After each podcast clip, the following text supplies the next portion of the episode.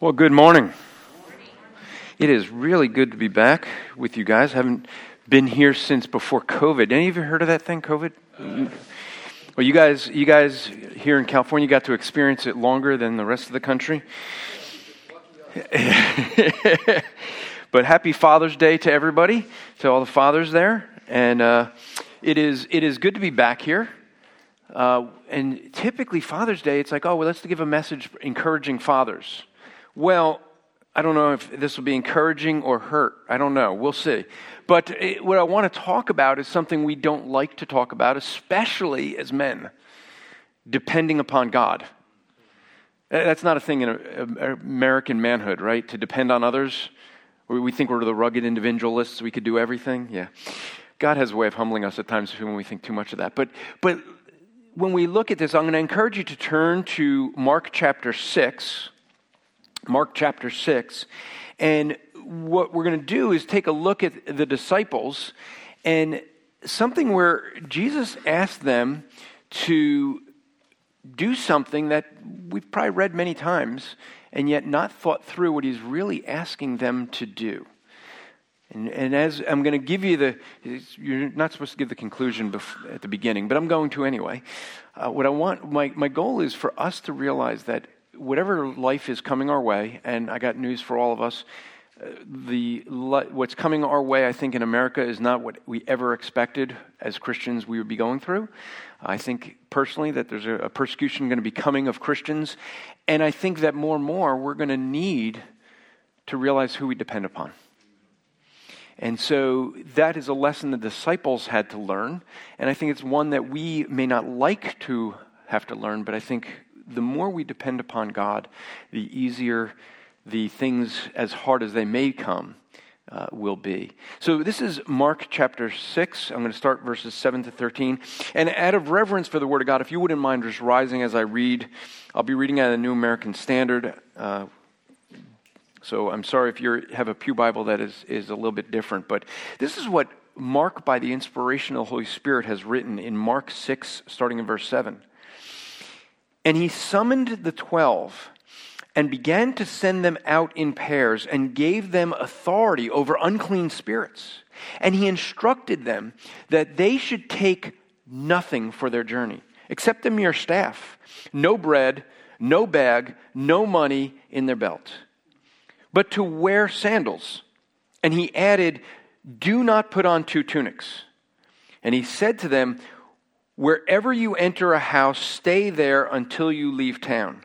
Any place that does not receive you or listen to you, as you go out from there, shake the dust off the soles of your feet for a testimony against them. They went out and preached that men should repent. And they were casting out many demons and were anointing with oil many sick people and healed them. Let's pray. Heavenly Father, we ask that at this time that you and the personal Holy Spirit would illuminate your word to our understanding and the application thereof. That we would leave this building different than we came in. We would leave this building knowing you more, loving you more, and worshiping you more. That we would be in awe of how great you are. Make us less but in our lives that you make yourself greater. And we thank you for it in Christ's name. Amen. You may be seated. So here we have in verse 7, you have Jesus summoning the 12. He summons them together uh, and sends them out in pairs. Now, one of the things, if those who, who were here yesterday, you know that my big emphasis is on how to interpret the Bible. I never want to uh, every time I preach, I want people to understand not to just read the Bible. The worst thing you could do is read your Bible. Meditate upon it, engage with it. Don't just read this. This is the creator of the universe who has spoken everything into existence and is speaking to us. So we don't just read this. Ask the questions. Why do you send them out in pairs? You ever think that? These are the things I think of. Why, why pairs? He says he sends them out in pairs. Well, when we compare scripture with scripture, Luke 9 2 tells us that he sent them out for a purpose to proclaim the kingdom of God and to perform miracles. Okay, now first I'm just going to do a side tangent, which I wasn't, isn't in my notes, but Pastor and I were talking about this actually on the ride over here. We, people sit there and say, oh, well, see, they were, they were to preach the gospel and do miracles, so we should do miracles. Okay, so just a quick side note, um, and if you want, I can give you all the stats on this, but when we see miracles done by humans in the Bible, okay, there's only about 80 miracles in the Bible in four, four roughly 4,000 years of history. And they're all in three periods of time. What they're all tied to is the writing of Scripture. Outside of the writing of Scripture, we only have seven or eight miracles that are done by human beings in 4,000 years. So, say seven miracles, 4,000 years. Why in the world would we expect to see them today? Just a side note. But they were out to, to proclaim the gospel and to do the miracles because they're in a, in a time when there was a silence of Scripture the miracles were to vindicate the, the speakers and the new writing of Scripture. We see that throughout the, the Bible. But there, why pairs? Well, pairs do, going out in pairs do a couple things. One, it provides support, provides protection. It also provides using their differing gifts. Each of us are gifted differently. And when we go out in pairs, we, can, we are able to use the differing gifts that we have to minister to people. It also acts as an encouragement because if you go out alone and, and you're getting rejected over and over again, it, it, sometimes it's good to have someone to encourage you. And I don't know if any of you who have had children, my, my wife and I noticed that after we raised our kids that looking back that we always there was always a time where she was the one that was like the, the strong disciplinarian and i'm more the supportive one or i was the strong disciplinarian and she was the supportive one but, but it was that teamwork that helped us raise the, the kids together. And, and so sending them out in pairs also increases the gospel proclamation to the regions. But the thing is, is why send them out? Now, this is a, he, they're being sent out, and if you know anything about the disciples, everyone else seems to understand what Jesus would teach except the disciples. You ever notice that? Like, this is, if you ever wanted proof that the, that the Bible was written by God, is because no people, no, no men would write a book where they look like the complete idiots over and over again. But the, I mean, everybody else gets it. But they're going out into a culture that doesn't exactly want to hear the message, at least the religious leaders. Because this is a message that's undermining the whole religious system. It's going to get them it would get them put out of the synagogues. And they're being asked to go. I, I think we could see an application that's going to come our way soon because in America, I think there's going to be a time where many people that profess the name of Christ are going to say, maybe I should just keep quiet. I can keep the job, I can keep the friends, I can keep out of prison. Well, this is when we look at what the disciples are sent to do, this is a reality that they could have faced. We, will see after Christ that they would be imprisoned for, for proclaiming the same message. So, according to Matthew 10 8, they were given authority over demons, but also to heal the sick and raise the dead. Okay? It says in Matthew 10 7 and 8, it says, And as you go, preach, saying, The kingdom of heaven is at hand. Heal the sick, raise the dead, cleanse the lepers, cast out demons. Freely you received, freely give. The, the word send here is, is the Greek word apostello. We get the, the word apostle from it. It's a sent one. It means to be sent out, to be designated for a goal or purpose. And, and they're sent out and they're giving authority. Now, by the way, they were given the authority, which means they don't have the authority. Okay? And, and this, this, is, this just is amazing when you look at this in, in the light of our culture. The, the, if you're familiar with the Word of Faith movement and the way they teach, that they have authority. I notice they never raise the dead. I've always noticed that all the Word of Faith people, they never go to a hospital and empty it out the way Jesus gave the authority to the disciples. Man, that's one of the things I've always asked. Anyone that tells me they have the, the, they have the gift of healing, they have the authority to heal, I always ask them, is there a hospital near you? Is it empty? And if they say it's not empty, do you love your neighbor? I'm just curious. No, the, the authority, the word for authority here means a power or right to give orders and make decisions. So Jesus gave the 12 the power and right over demons. Notice I say the 12. Because this authority is, is tied to the fact it was given to a specific group of people for a specific purpose. Why? Because they're proclaiming a message that flies in the face of the Jewish teaching of the time. How do you know it's from God? Because it was tied to something that only God could do. So Jesus gives them an authority that no man can have, so that when they proclaim this message, people would say, That's of God. That's the purpose of the, of the miracles, and that's why Jesus gives them this authority. Therefore, the authority is not that every Christian has uh, an ability to command demons to obey them. The authority was given for a specific purpose to proclaim the gospel. And so there are times, as I mentioned, there's three times in history that you see miracles like this. You have the time of Moses. What happens after Moses? You have the first writing of Scripture. There's a period of silence. And then after silence, you have Elijah and Elisha come on the scene doing miracles. What happens right after that? The writing of Scripture. And then there's a period of silence. And then Jesus comes on the scene, doing many miracles. And what happens right after that? We have the writing of the New Testament. In each of those three time periods, within a few, with basically about 12 to 30 years of the miracles starting, you have the scripture being written. You have the proclamation of, some, of something after a period of silence. And so, this is something that we have to recognize when we look at this is that the miracles that they did were for a purpose.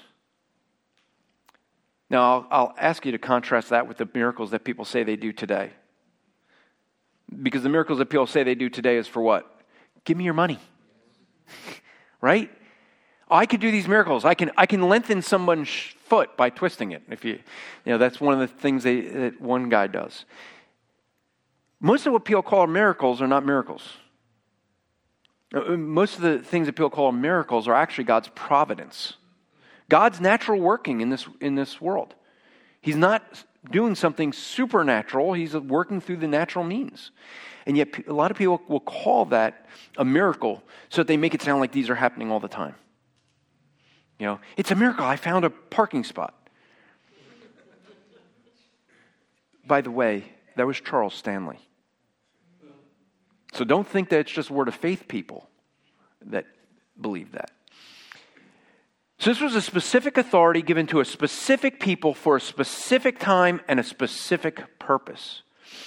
But when we think about depending upon God, I want us to take a look at verses 8 to 11 and the instruction that he gives to the 12. Because this, this is something that we end up seeing, that we'll, we'll end up seeing that he is asking them to do something that is not normal for that day and time. He says here in verses 8, he says, And he instructed them that they should take nothing for their journey except a mere staff. No bread, no bag, no money in their belt, but to wear sandals. He added, Do not put on two tunics. And he said to them, Wherever you enter a house, stay there until you leave town. Any place that does not receive you or listen to you, go from there, shake the dust off the soles of your feet for a testimony against them. Now, I will admit here, for those who, who get, like to study deeply, get into some issues of Greek, there is a textual variant here. Textual variant is where someone that was copying you know, makes, makes a mistake. There's, there is an issue between Mark chapter 6, verse 8, and Matthew 10, 9 and 10, also with Luke 9, 3. And that difference is that Mark instru- says that they're instructed to take a staff, where Matthew and Luke, it says not to take a staff. The difficulty with it is I can't seem to figure out, I don't see anywhere in, in the Greek manuscripts where I can see that there is a textual variant there. And so it, it seems that Mark, for whatever reason, encouraged them to, to take the staff where the others said not to. Um, but the issue is, is that why, why take a staff. It's the only item that he was instructed to take. Now, I, I, as we read through this, I mean, I'm sure many of you have read through this passage many times. Have you ever taken the time to think about each of the items that they're told to take or not to take? Well, that's what we're going to do now because what I want us to do is to see, again, we should not just read the Bible, meditate upon it, engage with it, ask these questions, study these things. There's nothing more valuable we could do in our life than to dig deeply and study the Word of God. So, what does a staff do? A staff would typically be a, a limb from a tree, uh, something that uh, someone would, would use and, and uh, for the purpose of support for walking. But it can also have a secondary purpose. See, someone are asking about my cane. This is actually from Israel, uh, made out of acacia wood. And you're going, well, wait, you don't seem to need to walk with it. It does help supporting and walking, but it's actually the only weapon I can carry on a plane or California. you see, this is what we, they would have is we're used to areas where we walk, and if any of you have been to Israel, you know the, the terrain is very hilly, very rocky. So having something that would support the weight could be very valuable. But when you're going out in groups of two in areas where bandits were known to be, it's very good to have something that you can use as a weapon. And if any of you question whether this would be a good weapon, come up later and hold it, and you'll see some of you have and went, wow, that's really heavy. Yes. Um, and if you're trained how to use it as a weapon, it acts as a very good weapon. But that's, a, that's what a staff would do. A staff was something that wasn't just a just for as a walking stick, but it was also something that would help them in a protection. This was a time that uh, where the, the Romans would have packed down roads. We, we speak of the Roman roads, but most of the people wouldn't walk along those roads as much as they'd be walking through the hill country. Remember, they're being sent out into the regions where they'd have to walk up hills, walk in soil that, that isn't packed down. So, so a staff is not only offering support, but protection. It would also be one uh, that could be a deterrent. Now, see, in our day and age, when I walk with the cane, it doesn't look like a deterrent. It makes me look like I must be weak. That would be their surprise. But, but the reality is that when you see someone walking with a, with a staff, you know that it could be used as a weapon in those days, and that would actually be a deterrent to some of the people that would might want to, to rob them. Now, we're going to see they didn't have anything to rob, but people don't know that. So you, we end up looking at this is something that is also could be used as a weapon or protection against wild animals.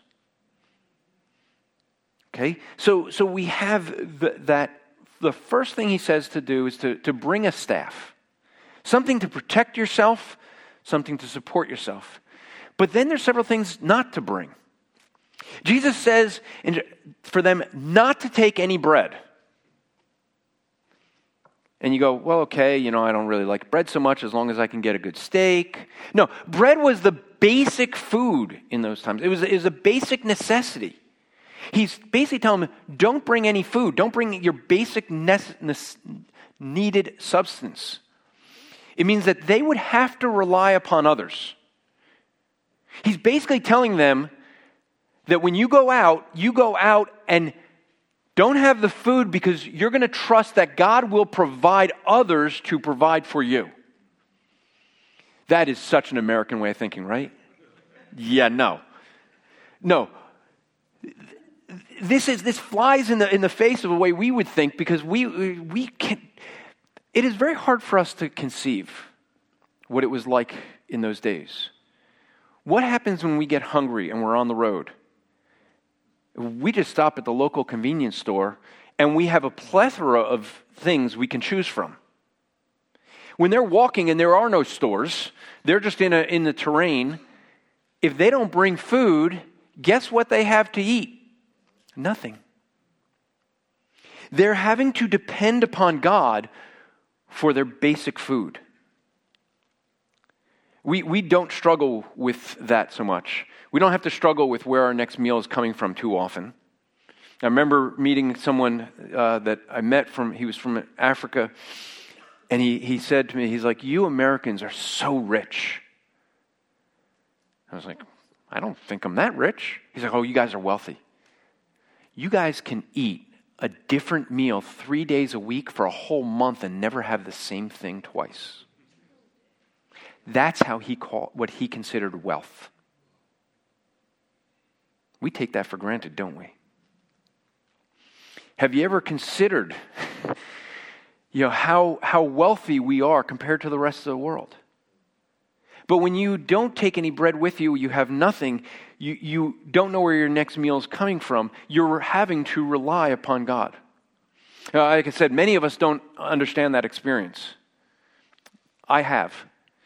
Um, time in my life, I was homeless. I had no job, I had no income, and I had, uh, I had no place to call my own. I was still prideful, though. because I was actually a deacon in the church with a deacon's fund with thousands of dollars in the bank, and I refused to let the pastors know that I was the one in need. Pride's a funny thing, isn't it? But you know what? Even in the midst of the pride, where I wouldn't let people know that I was struggling, God still provided. I never went more than two or three days without food. Have a friend stop by. Hey, my mom cooked some food. You want, you want some? He had no idea. People would take me out for dinner, and I'd always bring some home. I even had, at, at when I finally got a job and I was working, I, I had uh, a young lady who realized she, she figured out that I wasn't eating and figured out that I had no money. And so she bought four groceries of, of food, bags of groceries and left it on my desk. And that was, that was enough until I got paid. By the way, I married that woman. Be careful, ladies, who you feed, just saying. But I understood what, what it was like to say, Lord, I, what am I going to eat today? Am I going to eat today? Well, the thing is, is that when we look at that, we have to realize that God will provide not our wants, but our needs. We have a lot of wants. And, and so God provided for the disciples through other people. But what do they have to do? Their dependence upon God means to depend on others. In, in other words, the lesson I didn't learn at the time was to let others to let others know, hey, yeah, I'm hungry. right? The disciples had no, no food to take with them. Another thing that's interesting is he, not to take a bag. What was the purpose of a bag? Storage. It would be like a, like a purse today or a backpack. Why would that be important? Well, you'd store food in it. You say, well, Andrew, what's the big deal? Uh, why are you making such a big issue with that? Well, think about this. If they're not going to take any food with them, and they're supposed to get food from other people, and they don't have a bag with them, when they go to the next town, are they taking any food from the last house? No, because they got nowhere to keep it. Okay? So the, the, the, bags in those days would typically be made out of leather from animal skins and, and a linen cloth, and they would basically put a, a drawstring and pull it together and something that they could just throw over their shoulder.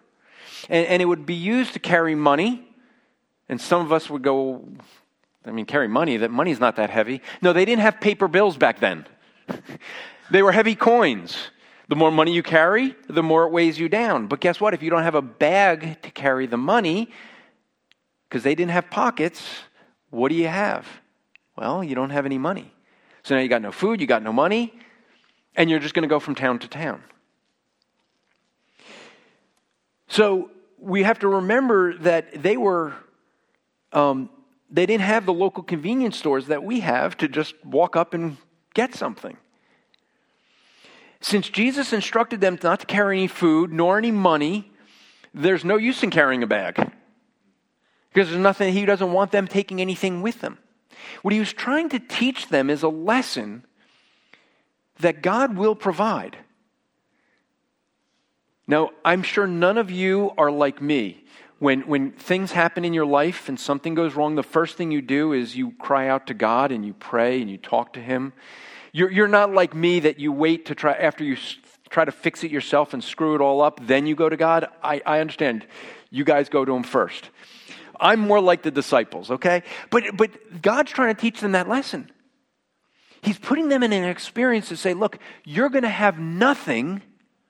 And as you have nothing, we want you to, to trust that God will provide. And I will tell you this that period of time that I was homeless, probably the best spiritual time of my life. I, had no, I didn't have anything to distract me. it, it, was, it was a great time of, of being with God and just watching how He would work. And that's what the disciples had to learn. And so they don't have a bag. They're, you know, so if somebody gives them something, you know, because they'd stay in one person's home, they go to the next home, they're not taking it with them. Now, this flies in the face of the, the, the way the, the people would be in that day. Because what, would, what was very common, hospitality was very important. You'd, you'd open your home, people would come in, they'd stay with you, and you'd provide for them. And, and when they leave, you'd give them money, you'd give them food, you'd give them things to take on their journey. That was expected in the culture. But Jesus is saying, no, not only are you not going to take any food, but you have no way to carry anything to the next location. It means that they cannot receive the hospitality that might be given as they leave. Jesus doesn't want them to be tempted to say, okay, let me, let me just take a little, because I don't know what I'm going to get at the next town. Because as we see, as we already read, there's going to be times where they're going to have to kick the dust off their feet because they're not going to be welcomed. Well, if you go to one town and it takes a, a, day's walk to get to one town and you have no food and you kick the dust off, and now you go to the next town a day's walk, two days' walk later. Remember, these towns were not just right on top of each other. And, and so they have no way to store anything. God wanted them to depend, or sorry, Jesus wanted them to depend upon God for every step of the way. He did not want them to start off with anything, and he didn't want them to pick up anything along the way so that they have any kind of reserve. Because he also tells them not to bring any money. So they can't go buying things. They can't take money with them. Money would be good for food or lodging. If, if someone's not welcoming them into the home and you have money, at least you can go to an inn. By the way, the inns weren't too safe in those days. So, so the fact is that by not taking money means that they don't have the resources to take care of themselves. They were to go out without any provision. Now, we live in a very self reliant culture. And it's extremely difficult for Americans to trust and rely on others to care for them. We want to do things ourselves, don't we? We're, we're good at that. We're also good at making a mess of it when we do it ourselves. But make we need to realize that what God wants for us is to depend upon Him. I actually think the closest we get to God is when the is the more that we depend on Him. When we stop thinking we can handle things and just say, God, what are you going to do? When things go wrong, to say, you know, what is the Lord going to do in this? My first pastor had a, we, we rented a seven day Adventist church. They weren't using it on Sunday. And so we would, we would go in there, and there would be things that would go wrong. I mean, there would be a flood. We once had an infiltration of bats. Yeah, picture that during service. Uh, and, and there was one where, you know, I, I actually, before church started, I had to find, get these bats and try to catch them. But there was one I didn't catch, and he flew around and, during the middle of the service. Try, try having that when preaching. and every time I, I, remember calling, I remember calling him. Every time I'd call him from the, the church phone to the house, to uh, like, hey, we got a flood, we got no electric, we got bats flying everywhere around here. His response was always, oh, it's going to be a great day. I can't wait to see what God's going to do. I always remember that, like, I'd be like, what is wrong with you? Like, this is not a good thing. But he always was saying, seeing and seeing that God's going to do something because we can't solve this. That was always his attitude. We can't solve this, so God's going to do something. God wants us to rely on Him and do things His way. We think we have a, a, good plan for how to do things, we have a plan for our life. And often we're not content with the plan that God has for our life. I think contentment is one of the things really not preached enough these days. If we think about our culture, contentment is a major issue because they don't de- depend upon God. I mean, if you look at the whole debate about transgenderism, it's an issue of contentment. They're not content with the way God made them. They're not relying on God to say, God, what are you going to do with the body you gave me? They're going to try to play God and change that. And they never seem to be happy anyway afterwards. So it really wasn't the solution. But that's what human beings want to do. We want to fix it. Christ wants the disciples to, to learn no, you're not going to fix these situations. You're going to live, you're going to go out, you're going to proclaim the gospel, and you're not going to be able to take anything with you. You're going to have to rely on God. He even tells them, when it comes to clothing, he tells them to bring sandals.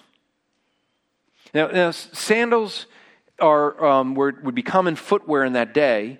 Okay, in the ancient Near East, it was just basically, uh, you know, a piece of leather with a with a, a strap for around the toe that they'd have. In fact, in case you don't know, they didn't create the left and right shoes until 1818 in Philadelphia, which is where I live. But sandals would be a, a standard thing because remember, I described this, the terrain. It's a rocky terrain. Any of you like walking barefoot on rocky terrains? Okay, these, these would be rocks where, be, where you, you can get cut easily. So, so having those, the sandals, again, is what? Protection. So it's interesting as we end up seeing what is it that he says to take with him? Things of protection, but not things of provision. Protect yourself and then rely upon God for everything else. They, they, would, they would have the tunics that he tells to take. He says, not to carry two. Well, why? How many of you enjoy being in the same clothes for a week?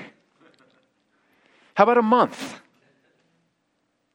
If you don't have a, a change of clothes, what are you going to do? Well, you're going to go down to a local lake if you find some water, and you're going to get in the lake and you're going to wash the clothes with yourself. They're not even to take anything, anything extra with them. And a tunic would, would be much like a, a shirt worn as an, an undergarment. Okay? And so it, it's, it's the idea of they have not to carry anything with them. By the way, they wouldn't be able to carry the extra tunic because what are they not having? A bag. Right? He, he then talks to them about something of the, the lodging.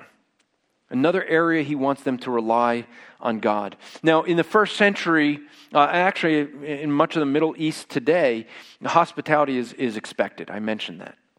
It, it was a shame to show, to not show hospitality to a stranger.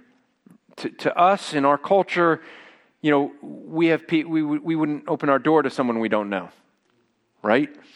However, that's not the case everywhere. I, I, remember reading about a case where an American journalist, his, his car broke down in the Middle East, and he tried to, to, to get somewhere where he could stay. And one of the, the people whose houses he came to, that person rejected the American because at the time America was at war in the Gulf. And the tribal leaders took that man out and stoned him to death for the shame that he brought on the community. And the guy thought, hey, these, this is an American. They're at war with us. So, so we don't even understand the idea of hospitality like they do. But that's the, the mindset they would have that if you have someone come to town, you must open your home to them. And, and so what we end up seeing is that it's different than our culture. John MacArthur writes this quote, In a day when inns were often sordid, and very dangerous, travelers generally stayed in home in people's homes as they journeyed from one town to the next. And the 12 were no exception. But Jesus had added an important caveat in that regard. wherever they went, once they decided to enter a home for the purpose of lodging, they were to stay there until they left town. Given their power to heal disease, diseases and cast out demons, they likely received invitations to upgrade their comfort by changing homes. But they were not to move from, the, from house to house as if to receive money from more people. After they accepted the initial invitation, they were to decline all other offers, unquote. You see, that would be the, the thing that would be common in that day. If you're, if you're a traveling, uh, traveling around, you travel, and if you have something to offer, well, the people in the town, you start being the talk of the town, and someone wants you in their house. Because hosting that person becomes an honor to your household. So as the disciples go around and they can heal everybody in town, word's going to get around about them. They're casting out demons. You, you realize the big wigs in the town are going to say, hey, why don't you come to my home? Now, here's the reality when they first get to town, it's more likely the big wigs are not going to talk to them. So, whose home they're they probably going to go to first? The lower, lowly people. And he says, don't leave that place. This flies completely in the face of the Word of Faith movement today, doesn't it? Because you wouldn't actually even see them in this sort of area. Always warning to see like Joel Osteen go to Iran. Not going to happen, right? So, so the reality is that you here they're told, no, you don't try to find something that's more comfortable for you. You don't try to go somewhere where you can get a benefit. You go to those who will receive you, and you stay with them. They should be accepting what's ever offered to them and be grateful. Do, do we have that mindset? Yeah, I, will I'll just be a little personal with you. Right now, I'm going through a time I have some people that are slandering me. And, and it's very interesting because the Lord has really humbled me. Not to, it's all His work. But it hit me one day. I was talking about contentment. I'm going through a book, a Puritan book on contentment, and all of a sudden I went, you know what, Lord, I deserve so much more than someone slandering me. like, if that's, like, I deserve far worse than that. Like, okay, if, if that's, that's it, thank you, Lord. Like, I, so it, it literally has changed my mindset as I think through, depending upon God, to say, you know, everything that I typically would look at in my life and go, woe is me, Poor me.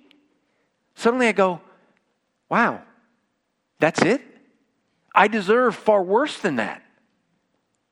But instead of having eternity in a lake of fire, I'm a child of the King.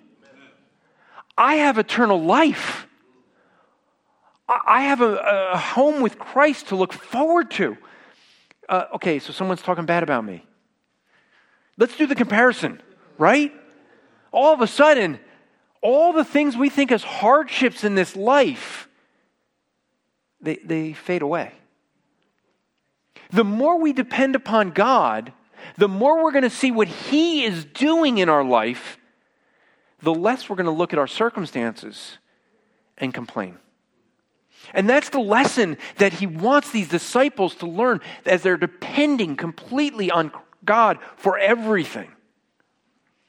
This, the, what he's telling them to do would distinguish them from all of the other teachers that would travel around and teach, who are always looking to get money, to, to get upgrades.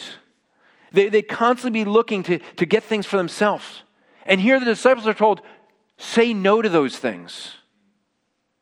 That's going to cause people to go, wait a minute, there's something different with these folks. They're not looking to get for self.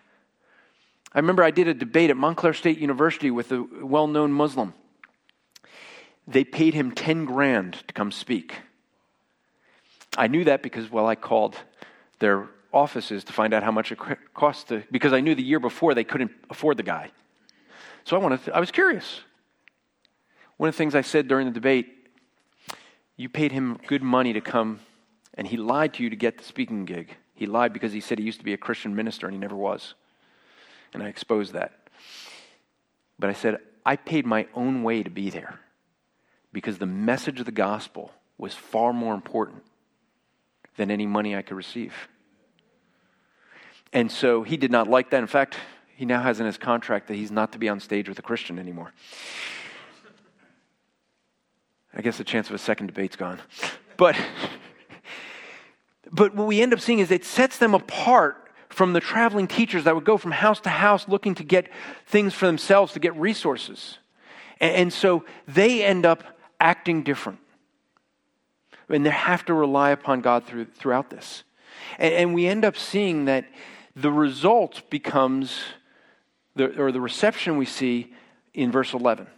So the whole thing he's trying to say is, I want you to act different than everybody else around you. To rely upon God, which is very different, even for us today, even for Christians. I, I, look, I don't know, we don't have any record of it, but did the disciples maybe sneak some food? Be, let's be honest. How many of us would get an energy bar? Yeah. How many of us would want to just, you know, kind of tuck a little bit in our in our tunic? Maybe keep a couple coins with us. I mean, if we're going to be honest, we don't have any record of the disciples doing that. But would we be willing, if the Lord said, I want you to go out, proclaim the gospel, take nothing with you, rely only on those who, who come and provide for you, and just trust God? You guys are probably better than me because I would probably bring some food. Verse 11 says this And any place that does not receive you or listen to you, as you go from there, shake the dust off the soles of your feet as a testimony against them.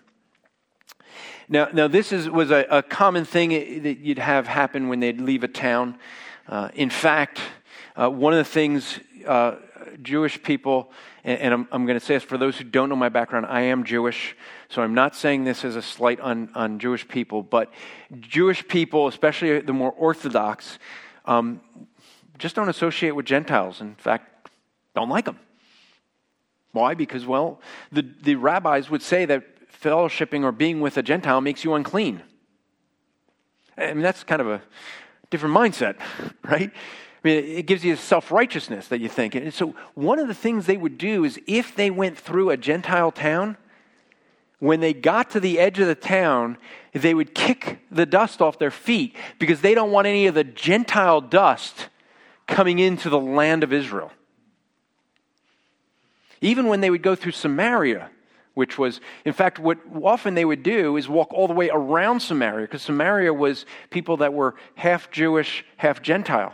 Even with that, they'd walk all the way around, take the extra, because this is a time where you didn't have cars, remember? It could be several days' walk if you have to do that. But they would do it to avoid going through a Gentile town. So, so this was a testimony, but they're not going to Gentile towns, they're going to Jewish towns. And he's saying to, to if, if you're not received there, to treat them as if they're Gentiles. The, the Jewish people of the time would understand the, the idea of shaking off the dust that there was a traditional way of, of saying it's a scorn for the town. And, and they would understand that. And, and so this is what Jesus is saying. If they're, if they're going to act that way, you treat them as if they're, they're not believers. Because the Jewish people thought they were. They thought just the fact that they're Jewish, they were God's chosen people. In fact, some of you may remember my testimony, that's how what I said to the guy who shared the gospel with me. I'm God's chosen people. I'm in like Flynn. That's what I thought. But you end up seeing that when travelers ventured outside of Israel, upon returning, they would kick that, that dust off their feet, symbolizing they were leaving the unclean, contaminated lands of the Gentiles. And it was left behind them. And so, what the Jews understood with this symbolic protest, very different than the protest we do today. Um, but th- that was a, a protest uh, against the uncircumcised pagans. Jesus applied that as a judgment on the Jews that would reject the gospel. And 12 were sent out to the lost sheep of Israel, and now they're, they're basically not being received, condemning them and saying, you're no different than the Gentiles. That would be something they would understand. Do you think now that you have an understanding of the, the way people understood what it meant to kick the dust off your feet? Do you think the local townsmen would be appreciative when you get outside the city limits and they see you kicking the dust off your feet? No, that, that would also spread. So not only do they hear the gospel, a gospel that says that without Christ we're, we're going to be condemned to eternity in a lake of fire, eh, but then to have that symbol being done. He, he ends up saying in, in Matthew 10, 11, and 12, this is a corresponding passage. It says, And whatever city or village you enter, inquire who is worthy in it, and stay at his house until you leave the city. As you enter the house, give your greeting. If the house is worthy, give it your blessing of peace. But if it is not worthy, take back your blessing. Whoever does not receive you or heed your words, as you go out of the house or the city, shake the dust off your feet. Truly I say to you, it will be more tolerable in the land of Sodom and Gomorrah in the day of judgment than for that city. It was supposed to be a condemnation to them that they are outside of the kingdom, a people who think they're the only ones in the kingdom. So we must not be surprised when we go out and get the rejection of the gospel. For, for those who regularly evangelize, um, we're not surprised. We're, we're actually, okay, we're more surprised when someone's receptive to the gospel. we're used to the rejection. In fact, I'm, I'm, probably nicer to the people that reject me when I try to hand them a gospel tract. Because I at least want them to, you know, to not hate the gospel because I may be the only thing they hear of. So if I'm handing them a gospel tract and they're like, I don't want one, I'm usually well, have a nice day. I want to be polite to them. I, I, one of the things I noticed, I'm actually nicer to the people that say no to me. I shouldn't be, but I just seem to be. So you've got to remember that when we're, message, we're, we're, when we are out delivering the message, proclaiming the gospel as the, the disciples were, we must be expecting that there will be rejection. In our culture, what I believe is coming, we're going to see a stronger rejection than America has ever known. I grew up a generation after the Holocaust. I grew up in Hebrew school learning about the signs to recognize the next Holocaust.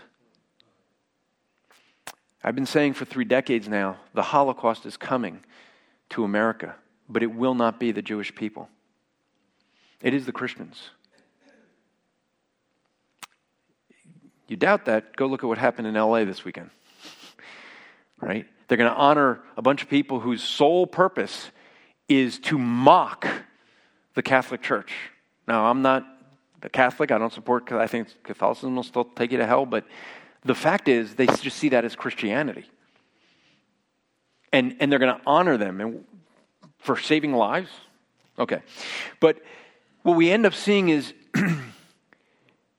Matthew 24 9 says, They will deliver you to tribulation, and they will kill you, and you will be hated by all the nations because of my name. That's what we should expect. But Jesus also said, Don't fear those who can only kill the body. Fear him who can kill body and soul. Matthew's account of this event, Jesus provides a little bit more instruction. He says this in Matthew 10 16 to 23 Behold, I send you out as sheep in the midst of wolves, to be shrewd as serpents and innocent as doves, but beware of men, for they will hand you over to the courts and scourge you in the synagogues, and you will even be brought before governors and kings for my sake, as a testimony before them to the Gentiles. But when they hand you over, do not worry about how or what to say, for it will be given you in that hour what you are to say. For it is not you who speak, but it is the Spirit of your Father who speaks in you. Brother will betray brother to death. And father his child, and children will rise up against their parents and cause them to be put to death. You will be hated by all because of my name. But it is the one who has endured to the end who will be saved.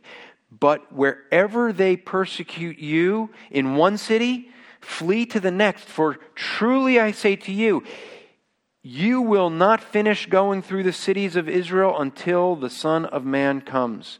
You know, it's quite interesting about that. That was the message he gave to them before he sent them out without food or provision. He was saying, Hey, I'm going to send you guys out, and this is what you can expect. You're going to, you're going to be sheep among wolves, they'll throw you in courts. Sign me up? Yet, no. right? But guess what? This is what God calls us to do. He, just as He sent the 12 to go out and preach the gospel, and, and the word for preach there means to proclaim in the open air. It, it is, it is to, to proclaim what God is doing. But the message that they had was to proclaim the message that though you and I, every one of us, I know something about everybody here in this room. Actually, I know a lot of things about all of us. Every one of you in this room knows God exists. And if you doubt that, it's, well, bring it up with God because He said so. He never lies and He knows everything. So I'll trust Him. I also know something about all of us. We all break God's law. Every one of us, we lie, we'll steal, we'll cheat, we covet. And that's sin in God's sight. The message that he gave to them to proclaim is that though all have sinned and fall short of the glory of God, God made a way of escape at the cross 2,000 years ago when Jesus Christ, God Almighty, came to earth and died, when he paid an eternal fine. Being an eternal being, he could do that. And he paid the full weight of sin that we could be set free.